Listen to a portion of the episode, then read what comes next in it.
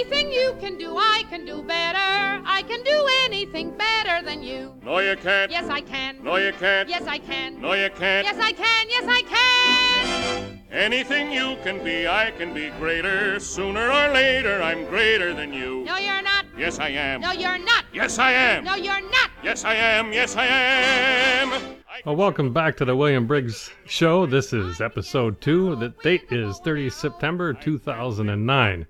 Today, along with a lot of miscellaneous street noise, we have men's fashion, the limits of human knowledge, and a little bit of fun with cultural comedy. So stick around. Anything you can wear, I can wear better. In what you wear, I'd look better than you. In my coat. In your vest. In my shoes. In your hat. No, you can't. All right, the first thing we want to talk about is a depressing trend in men's fashion. I want to talk about men's ties and the distressing trend of men wearing ties without jackets. This looks ridiculous. Uh, it's one thing to have your jacket off, your coat off at the office. You're sitting at your desk, your sleeves are rolled up, and you're diligently beavering away. But if you're going to go to work wearing just a tie and no jacket, you look unbalanced. The reason for the tie, or a cravat, or an ascot in the first place, is to provide an extra bit of thickness for balance around your neck when you're wearing a jacket. Uh, no other item of clothing can do more for you than a jacket. A jacket will correct more flaws and hide more uh, things that you don't want seen than anything else. Uh, nowadays, you see people wear these ties. They, the ties start at their neck and they drape down below their crotch. They, they exist more as a decoration for ellies than they are for uh, a decoration for the neck, and they look just silly. If you're going to go without a jacket, don't wear the tie. Or wear the jacket and then wear the tie.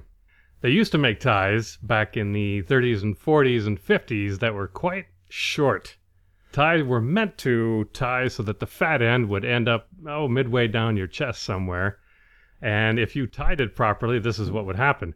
Nowadays, the manufacturers know that men want to cover up all their shirt buttons and uh, even their belt and part of their zipper so that they manufacture the ties so they're 8, 10 inches, even a foot longer than some of the old ties. I have quite a few old vintage ties, and the difference is remarkable.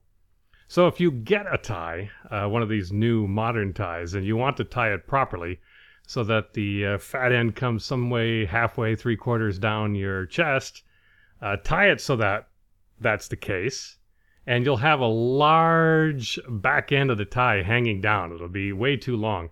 And now you don't want to cut this off, that'll ruin the tie. But what you do is you open your shirt buttons, tuck the back end of the tie in, uh, and then button it back up. And no one will ever see this, and your tie will look more balanced. Now, before we get to the next thing, there's going to be quite a lot of street noise. There's construction, it seems to me, going on above me ambulances, uh, fire trucks, police wagons, uh, people honking their horns, and of course the ever glorious car alarm.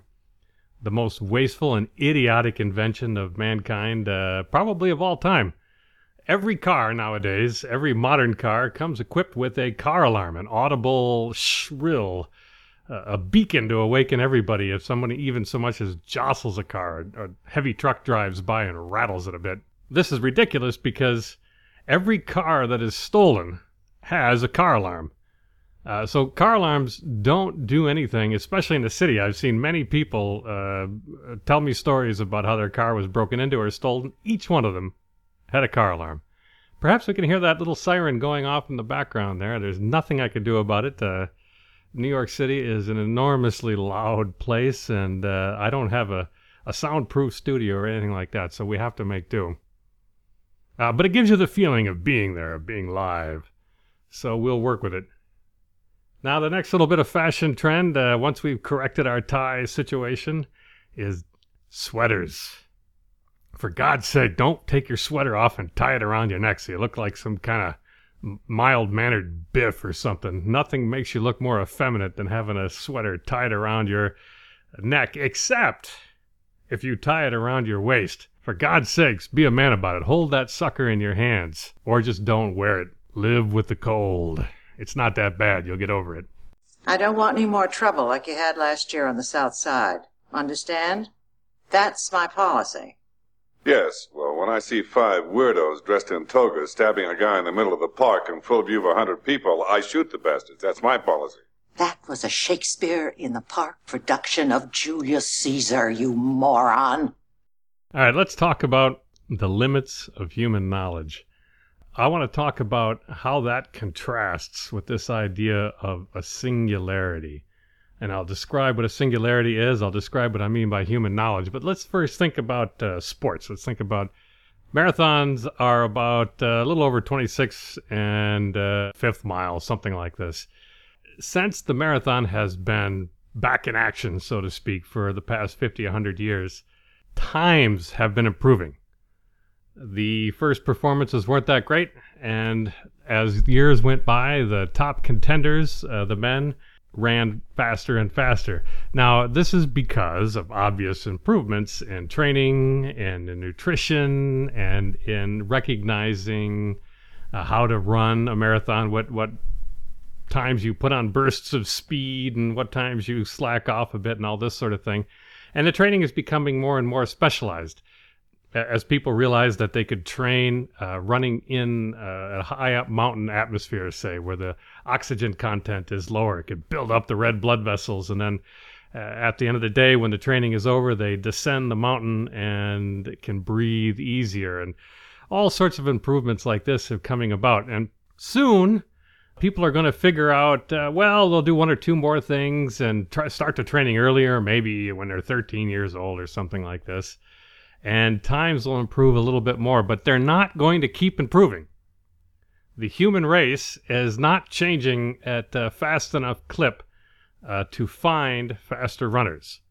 Uh, we might find some cache of runners in some country that has not regularly participated, and that might boost speeds a little. But there's going to come a point, and it already looks like if, if you were to make a plot of the data, the plot of the data by the time of the marathon for the fastest runners is sort of plateauing or mathematically asymptoting at some level. I don't know what that level is going to be, but it can't be that we can continuously improve forever. There's a limit that human physiology imposes on mankind's ability to run the marathon. And I think everybody sort of accepts that. Now, again, improvements might be coming for a, a large number of years to come, but they're not going to come forever.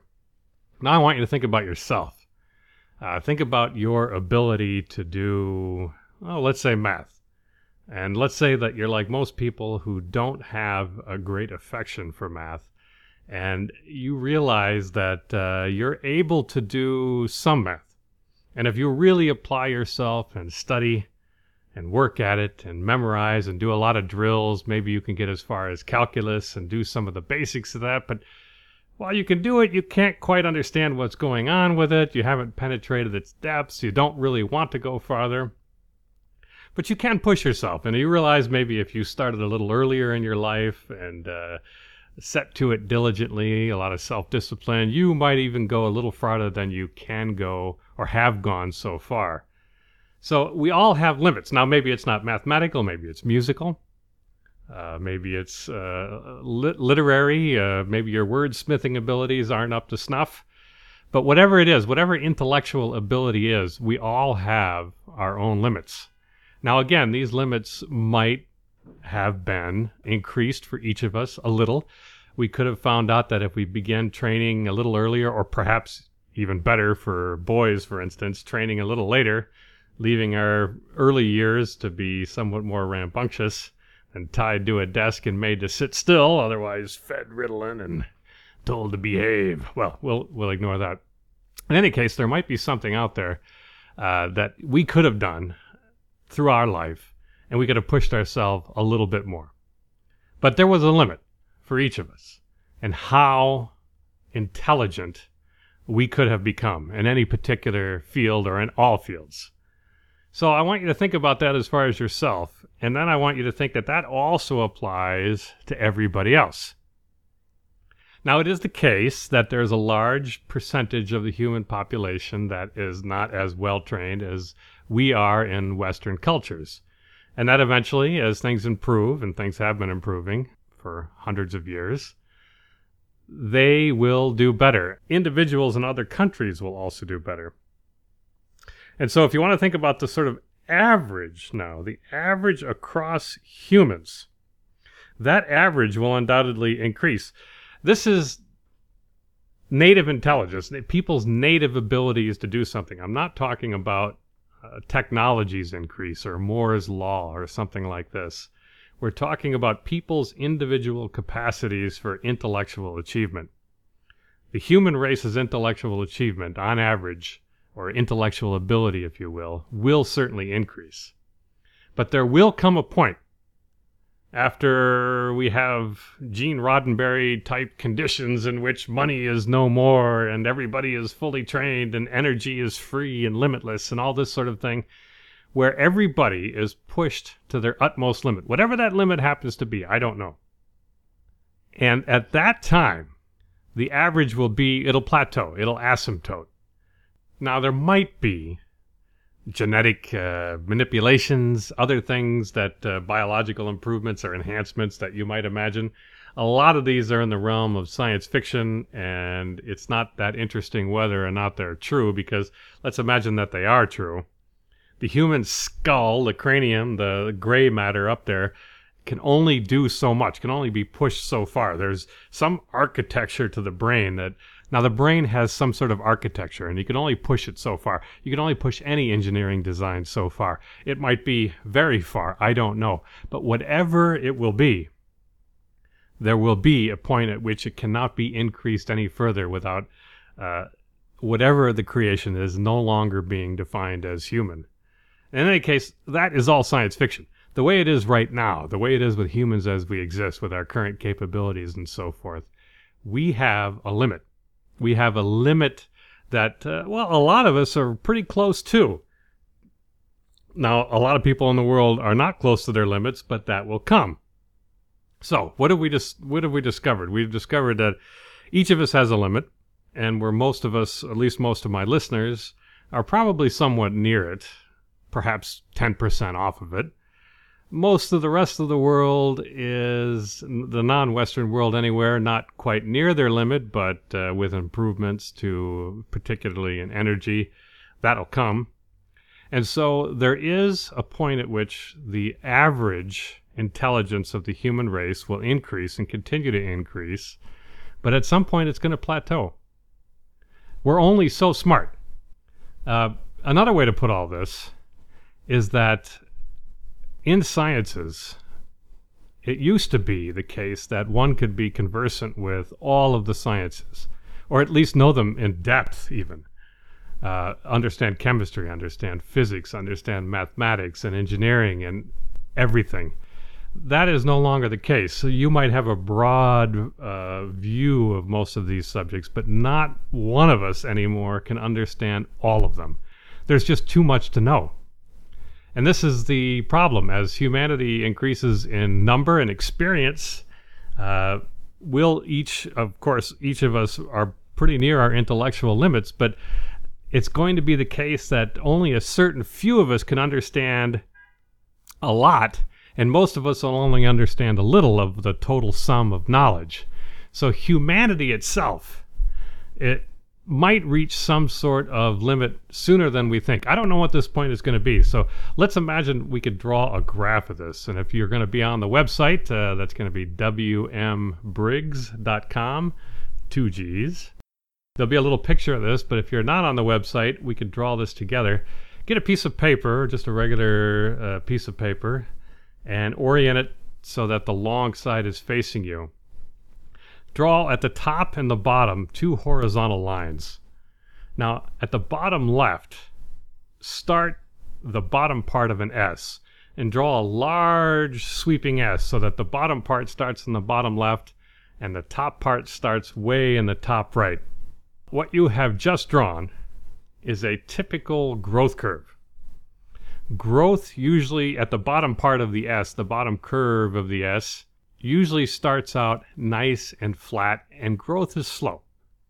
Changes accumulate, but they do so at a pace that is very, very minimal.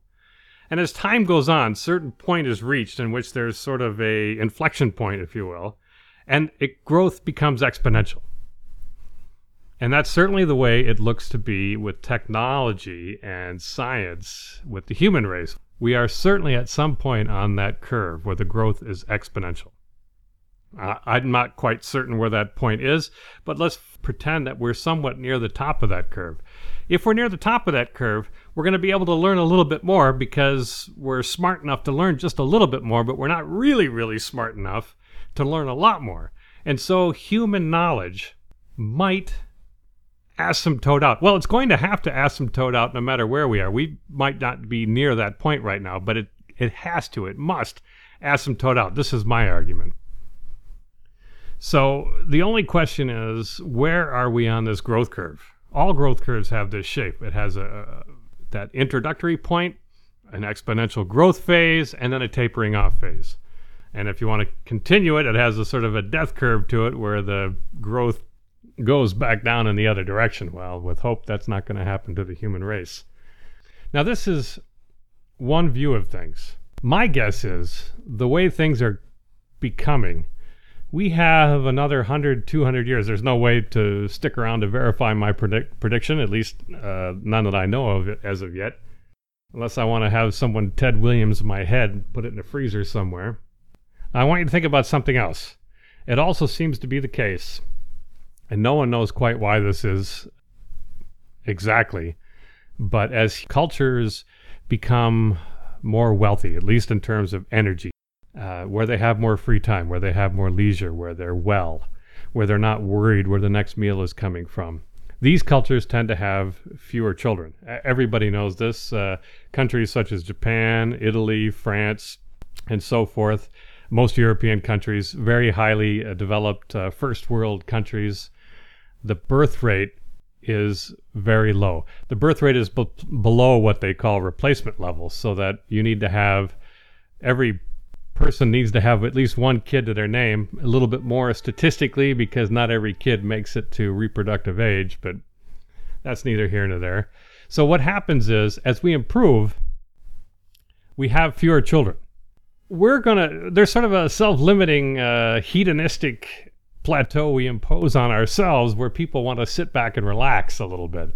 So that's working against humanity's knowledge increase as well as our individual capacities for intelligence. So you marry those two things together, and it sort of argues that we will reach a point, perhaps even somewhat soon, like I say, maybe 200 years, where we're going to more or less plateau in our technological capabilities and our intelligence and so forth. Now, this could be wildly wrong, it could be wildly off. It could be that this idea of a singularity is true. So we need to find out what a singularity is and how it differs from my conception of this growth curve limit of human knowledge. And we'll do that right after this.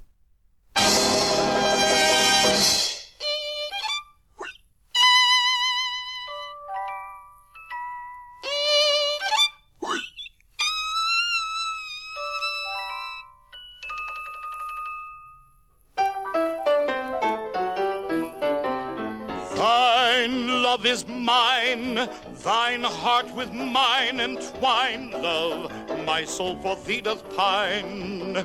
Thine eye doth shine, thine life with mine combine, love, thou art my valentine.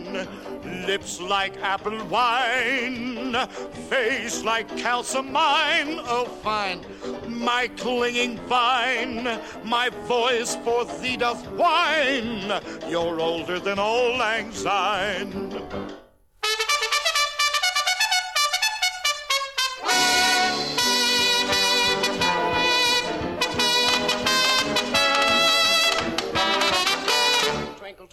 little star. How you wonder who I am? Way up in the sky so low, you're a better man than I am. Old Black Joe.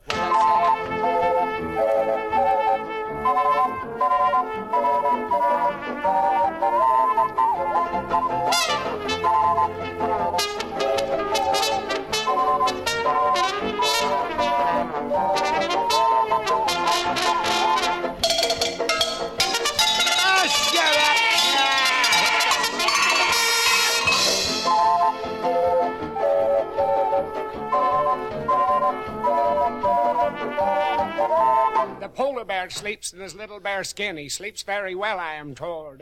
Last night I slept in my little bear skin, and I got a heck of a cold. Bill. all White!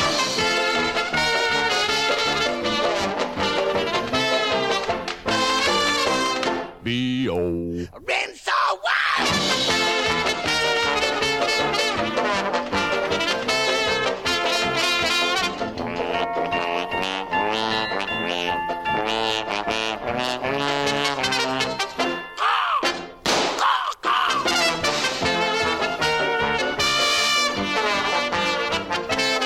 Peace porridge hot, peace porridge cold, peace porridge in the pot, nine days old.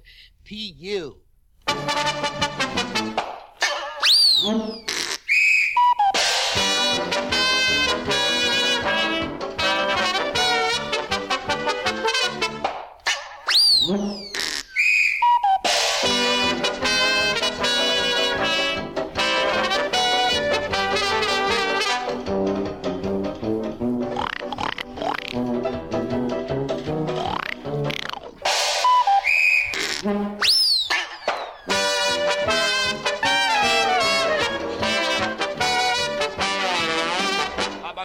boys were hooping it up.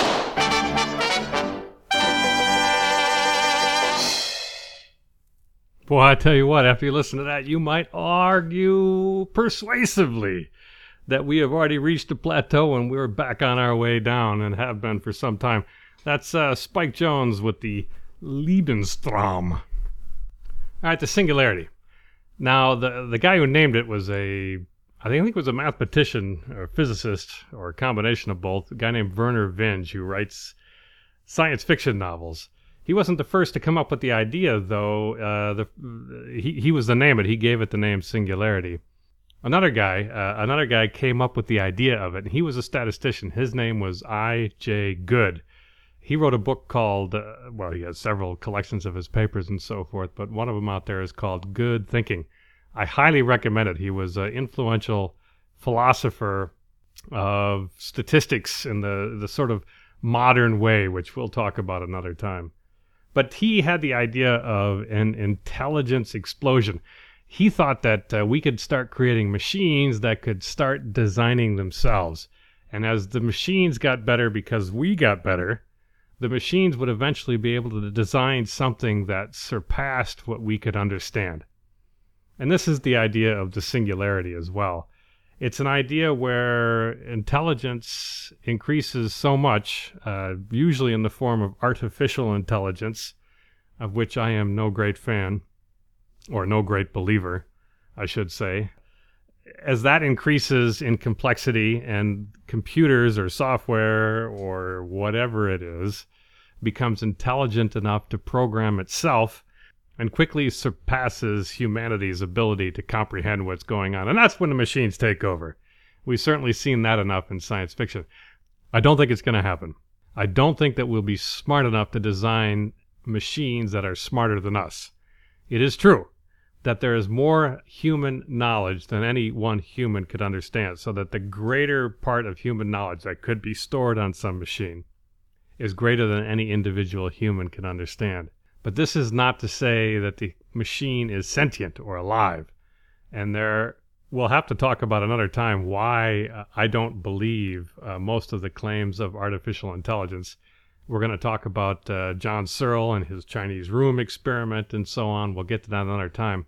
But I don't believe it. One big reason, even if you believe uh, most of the claims of strong AI, is that machines, as far as we have them now, the actual technology of them, are orders and orders of magnitude less complex than the human brain. They are not able to come even the barest fraction of a whiff of a scent of being even a thought of a hint of being able to reproduce what the human mind can do.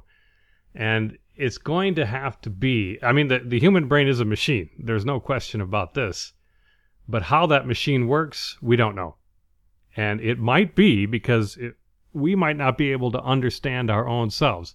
Being able to figure out what you are might be something that is beyond humankind's capability.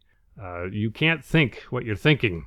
You can only think what you thought, if you like that sort of a metaphor. So, my guess is that we will not be able to come up with the smarts enough to be able to figure out how to build a machine that quickly outsmarts us. Now, this is a obviously just a bare sketch. We can't do more than that on this kind of a program. Uh, I invite everybody to come back to the website. We'll have a discussion of this. We will uh, talk about AI at a different time. We don't need to understand too much of that here, uh, except to understand what its implications are for this idea of a singularity, a point at which knowledge becomes so great that humans are no longer able to comprehend it and it takes over, so to speak. The the many different concepts here, but uh, if you like, the idea of a singularity is the optimist's view, uh, sort of. Uh, mine is the more cynical, or what what I might claim is the realistic view of uh, limitations, realistic limitations. The optimistic view sees humankind's abilities, or at least our abilities to interact with technology greater than us, is sort of infinite but I don't think that that's the case. Uh, there is a lot out there we just don't understand and never will. And I think that that is a more realistic position. Well, if you don't agree with that, uh, come on back to the site, wmbriggs.com, and uh, register your objection. And now, before we get to our final segment, a little break. All right, you primitive screwheads, listen up. See this? This is my boomstick! It's a 12 gauge double barreled Remington. That's right, this sweet baby was made in Grand Rapids, Michigan. Retails for about $109.95. It's got a walnut stock, cobalt blue steel, and a hair trigger. That's right, shop smart. Shop S-Mart. We had a story on the website the other day a, of a, a Middleville, Michigan woman who was threatened with imprisonment by the Department of something or other, some state bureaucracy, for watching her neighbor's kids at a bus stop. Her neighbor would go to work before the school bus came, and so her friend would watch them. Uh, some, well, let's just say, some caring individual ratted her out, turned her into the government. The government, uh, because it cares about the children, immediately sent her a letter saying, well, you're going to have to pay a hefty fine or we're going to throw you in jail. So the reaction to this was extraordinarily negative, as you can imagine. One of the politicians in the area, uh, a representative, state representative, Brian Calley, uh, heard about this. He's a Republican, and uh, he was bemused, to say the least. Now, he, let's hear from him a little bit. Uh, this is from the Channel 13 clip in Michigan at Grand Rapids Station, and then I'll talk about what he has to do. I think this is a, a an embarrassing overreach of of our government. State Representative Brian Calley of Portland calls the threats from the Department of Human Services outrageous. Threatening to put them in jail or fine them $1,000 for helping out their neighbor. Representative Calley is introducing a bill that permits someone to regularly babysit another person's child as long as they are not in the child care business. I'm embarrassed that there's even a law required for this. It should be common sense. It should be common sense, but it isn't. Now, this is a sweet guy and he's uh, trying to do the right thing, but a better thing would be to dismantle the old laws instead of trying to create new ones. You don't need to legislate freedom, freedom should exist by itself. Further, the burden of proof should be on the government. This woman is being presumed guilty and having to prove her innocence. This is a complete inversion of our basic liberties, and it's ridiculous. That's about all the time we have this week. Uh, it's been good having you. Suggestions are always welcome. Come on back to the website or email me. Meanwhile, we can ask, what's that smell? Crossing the highway late last night. He should have looked left and he should have looked right. He didn't see the station wagon car. The skunk got squashed and there you are. You got your dead skunk in the middle of the